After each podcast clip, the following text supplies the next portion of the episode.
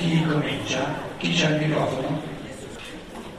Allora, volevo sapere a proposito della sofferenza, sì. della sofferenza, quale utilità ci può essere a proposito di karma, a proposito di karma, volevo sapere come si può interpretare quei casi di sofferenza di bambini piccoli che poi muoiono subito, oppure casi di cerebrolisi, che quindi sono di persone che hanno una vita vegetativa.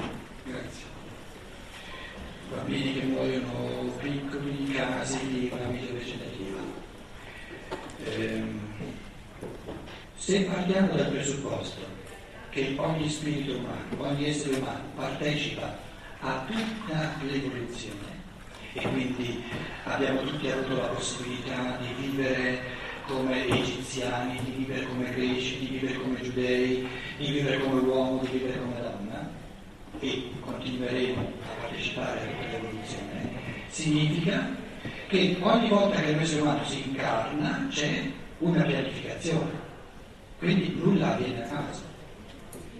La tua domanda chiede che motivi di libertà può avere un essere umano di decidere di esporsi all'egoismo omicidiale di, un, eh, di uno che maltratta i bambini, per esempio. C'è una persona, un adulto, in preda agli istinti di natura, non sa controllarsi, e quando può guarda un bambino e fa quello che non sarebbe, non sarebbe la cosa, meglio non fare. La domanda del karma a questo punto è perché questo bambino si è esposto a questa brutalità e non un altro bambino? È a caso? Perché un conto è la brutalità istintuale di questo adulto e un conto è chi si espone a questa brutalità. E a caso chi si espone? No. No. Se un bambino, che non è un bambino, è uno spirito umano che ha già vissuto millenni di evoluzione, si espone a questa brutalità, vuol dire che ha intimamente a che fare con questa brutalità. Vuol dire che c'è una connessione karmica, vuol dire che c'è, eh, che c'è stato una, un influsso reciproco forte tra queste due individualità per cui si cercano a vicenda. E si cercano a vicenda, cioè noi andiamo incontro alle persone, incontriamo soltanto le persone che cerchiamo.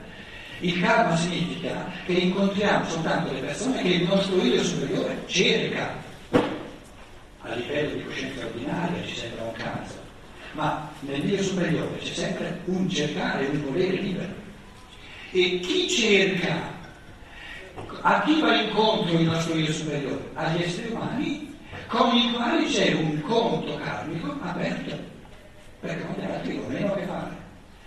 Ora, se questo spirito umano che abita in un corpo di due anni, che noi chiamiamo bambino, non è uno spirito bambino, si espone alla brutalità istintuale di un adulto, vuol dire che questi due spiriti, se si cercano liberamente a vicenda, hanno avuto profondamente a che fare karmicamente l'uno con l'altro in una vita precedente, probabilmente due, tre, quattro, già da tempo.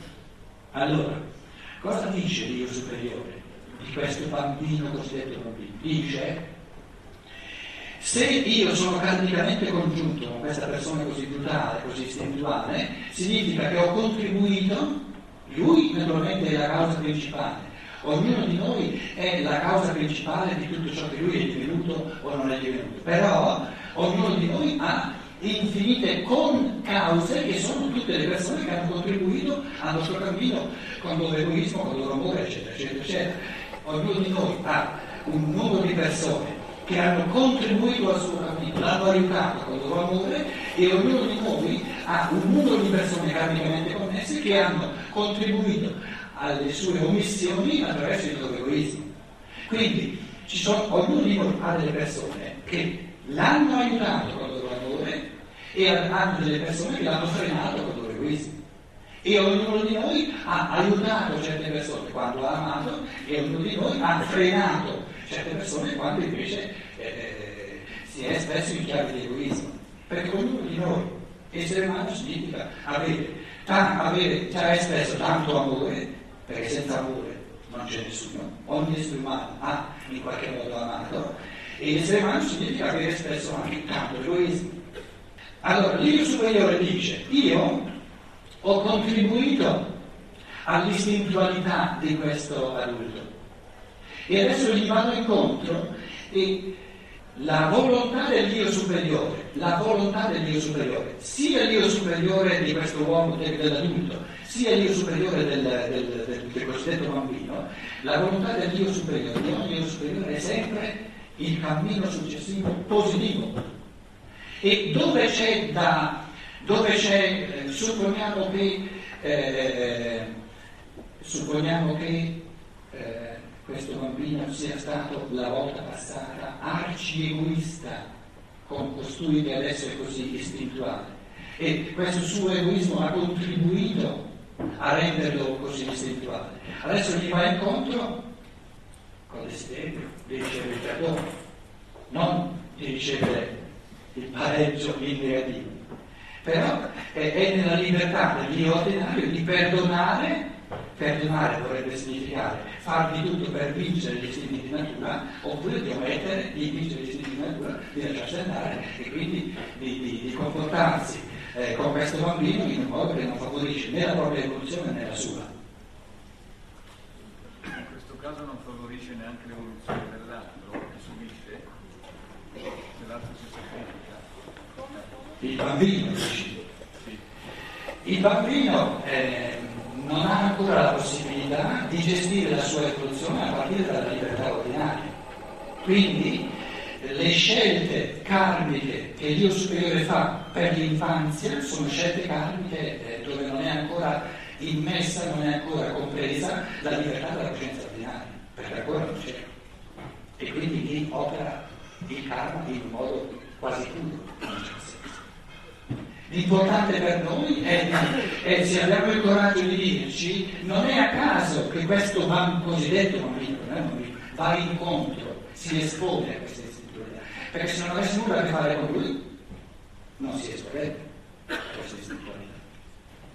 La domanda invece è cosa si può fare, cosa possiamo fare tutti per rendere tutti gli esseri umani sempre meno istituzionali. E lo abbiamo parlato in una conferenza ed imparare a godere lo sforzo che vince le tue forze di natura.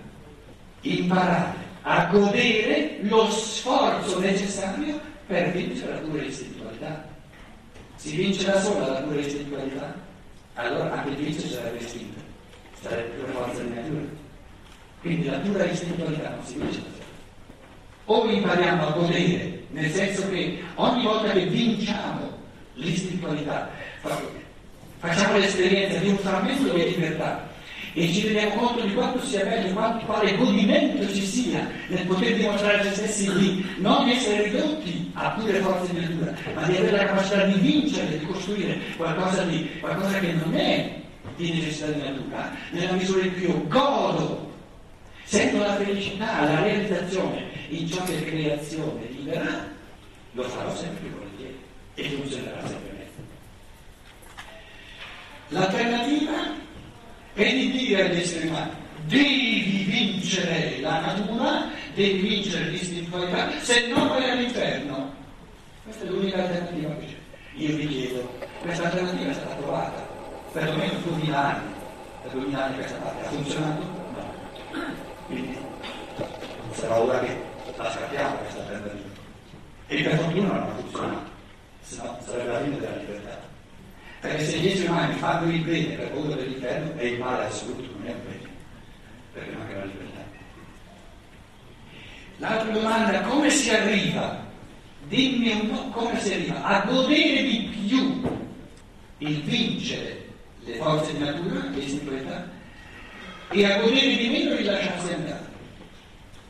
Per tante persone godono di lasciarsi andare. E pensano, pensano che sia il massimo di godimento perché non conoscono altri godimenti. Come si fa? C'è una semplice formula, una semplice risposta. Basta fare in modo che lasciarsi andare diventi una cosa così noiosa, così piena di sofferenza e che faccia sorgere tante e tali depressioni che prima o poi dice no, basta, non ne va più. Che altra, che altra, eh, che altra esperienza conoscete? Voi ditemi un altro migliore? Com'è? Sì, ma c'è un altro migliore? Non c'è. Non c'è. Non c'è. Perché se uno si lascia andare, se uno vive istintualmente e se la gode, che avete, che avete, o mi propone qualcosa di migliore, dice, beh, devo perdere quello che ho per non trovare niente. Quindi, o troviamo in modo che non se la gode, oppure se se la gode, se la gode. Voi cosa, cosa potete avere contro una persona che se la gode? Nulla. Il senso della vita è di godersi. Perché non godersi è la, la stupidata più grossa che ci sia. La vita è messa data perché non la goda, è stupido. Quindi ci sono soltanto due possibilità, il godimento e il godimento. L'unica cosa che funziona è che l'essere umano arriva a un punto non mi basta più, non mi basta più, ciò che la natura mi dà non mi basta più. E allora beh diceva cosa di più. Prova. Prego. Allora. Mi senti? Sì, eh, eh. Come sono dura. Senti, io voglio fare una domanda sulla parabola del figlio prodigo, perché io non ho mai compreso il significato del figlio che rimane presso il padre e poi si meraviglia della festa che il padre stesso fa quando ritorna il figlio e il fratello. E, Il fratello del genere. Beh, certo. E proprio la figura invece del, mm, del figlio che è rimasto presso il padre e questo suo comportamento meraviglia oppure il senso di giustizia che lui vive. Ecco, io vorrei capire questa eh, figura perché mi ha lasciato sempre perplessa. Il figlio maggiore, naturalmente una parabola, è una storiella inventata da Cristo. Il Cristo è il Logos, quindi possiamo supporre che se te la inventa di Cristo una parabola deve essere di meglio non c'è. Allora, faccio una proposta, perché io ci vivo da da tutti i miei capelli perché su questa quindi non è la prima volta che mi trovo ad affrontare. Vi faccio una proposta di lettura e poi voi mi dite se, se vi piace o. Il figlio maggiore ci vuole nella parabola, perché ci vuole il tipo di uomo, se no ci mancherebbe qualcosa di, di importante, che non ha capito nulla. Questa è la sua funzione, di presentarci eh, come vanno le cose quando l'essere umano, invece di usare il comprendonio che l'uomo il Padre Eterno gli dato, non capisce nulla. E com'è che non capisce nulla? Perché rimane un appendice del Padre. E non ha capito che il senso dell'evoluzione è di lasciare la gonna della madre e i quattrini del padre. Com'è? L'altro se l'è portati via i suoi quattrini. E poi li ha spesi, no? Ha persi. Eh? Se l'è goduta, bravo, eh? Era scelto. Fratello maggiore, sì, beh, non hai capito? Funziona la cosa. C'è una cosa interessantissima, se avessimo 3-4 ore di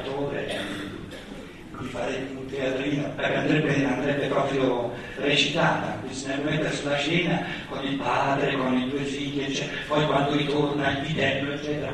Allora, sulla scena, interpretando, saltano fuori tante cose che uno non ha notato.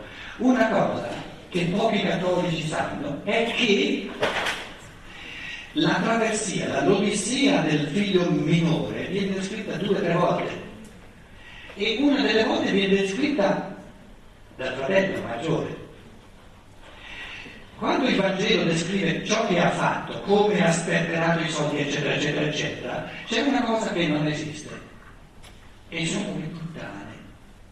Le puttane saltano fuori nella versione del figlio maggiore. Dice, ma come? Questo qua ha sperperato i tuoi denari andando a donne e adesso tu mi fai la festa. Ma nel racconto di c'è che lui li ha sperperati andando a donne. Goduto la vita. Come mai il fratello maggiore inventa le prostitute? Le inventa lui. Nella sua fantasia c'è che il figlio ha, ha, ha sperperato i soldi del padre andando correndo dietro le prostitute. La, soltanto nella sua versione c'è. La tua domanda è che tipo di, che tipo di essere umano è questo figlio maggiore? È? No, è la personificazione del moralismo che lo condanna in base al moralismo. La legge dice non devi andare a, a, a prostitute e lui è andato a prostitute, ha trasgredito la legge, ma soltanto nella sua versione c'è.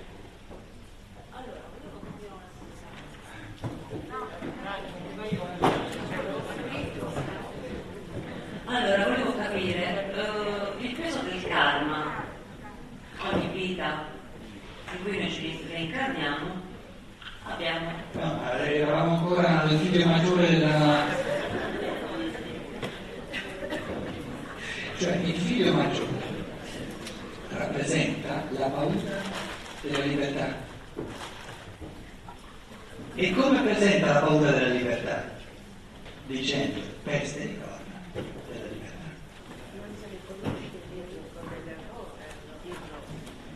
La necessità dell'errore. In altre parole, in altre parole, come si acquisisce la- l'autonomia interiore? Com'è?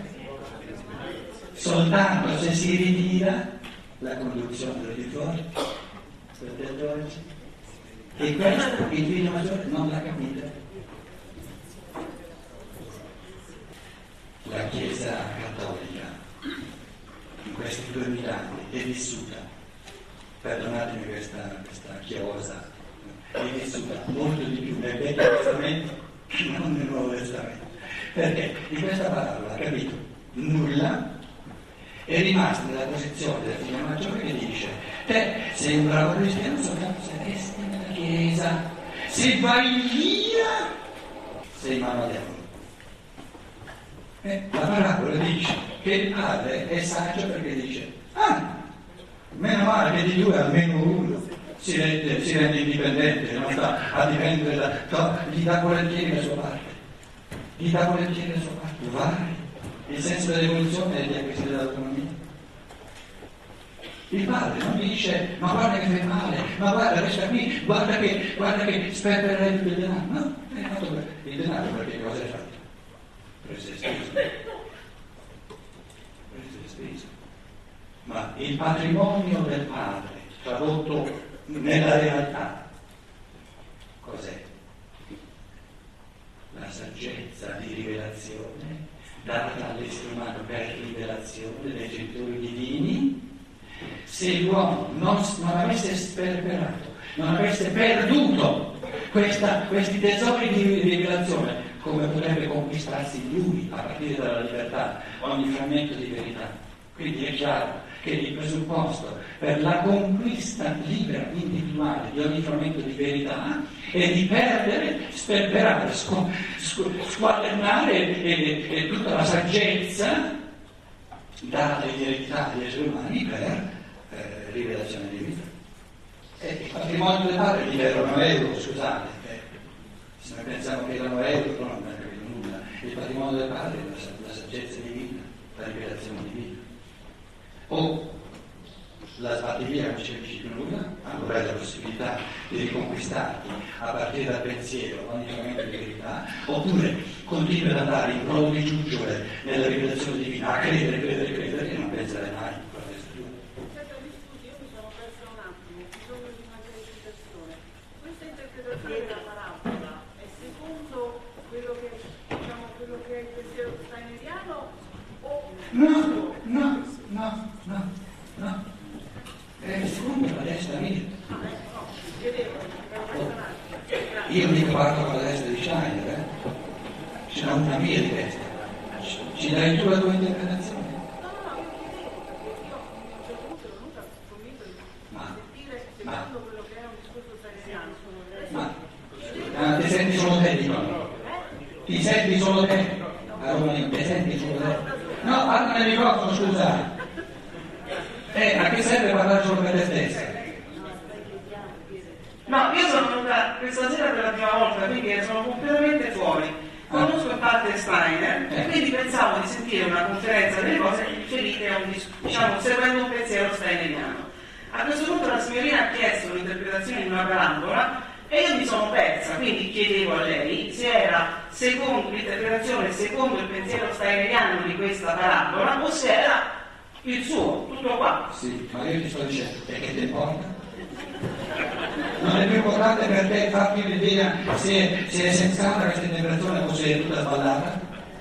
È più importante sapere se viene da Chiari o se viene da Steiner o è più importante per te Perché se sapere veniva da Steiner, cioè se si Ci credevi? Non ho detto che ci credevo, ho detto, questa è una sua interpretazione. Io sto dicendo un'altra cosa. Io sono venuta cercando di seguire un certo tipo di ragionamento. Mi vedo spostato completamente. No, è Posso essere d'accordo o meno, sto chiedendo, è la sua? Bene, ben venga se è la sua. Se la tenga, cioè mi sta bene, l'ho sentita, sono stata qua. Però io pensavo di sentire un'interpretazione steineriana, cioè una conferenza e un'interpretazione steineriana di tutti i problemi che venivano posti. E quindi ho sbagliato conferenza. No, no, no, no, no, no, no, no, Che per la prima volta. Sì, sì, Eh sì, che ti tocca fare l'esperienza, che Ah, sei, sei pepatina, io non di meno, capito? Io Adesso aspetta. è la prima volta che intervengo in una conferenza, quindi si figuri lei. Bravissima, adesso stai attenta a quello che ti rimando.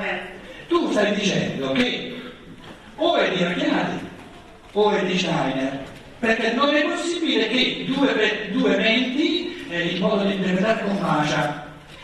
Questo lo posso comprendere, però permetti che voglio sapere di chi è, cioè l'interpretazione, posso sapere.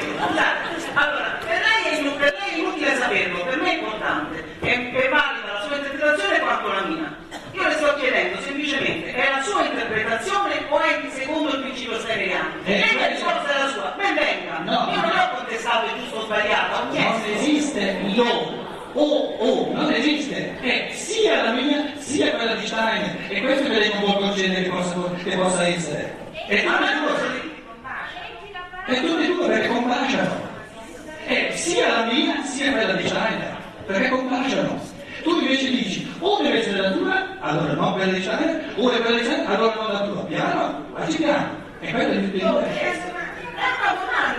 Yes. No.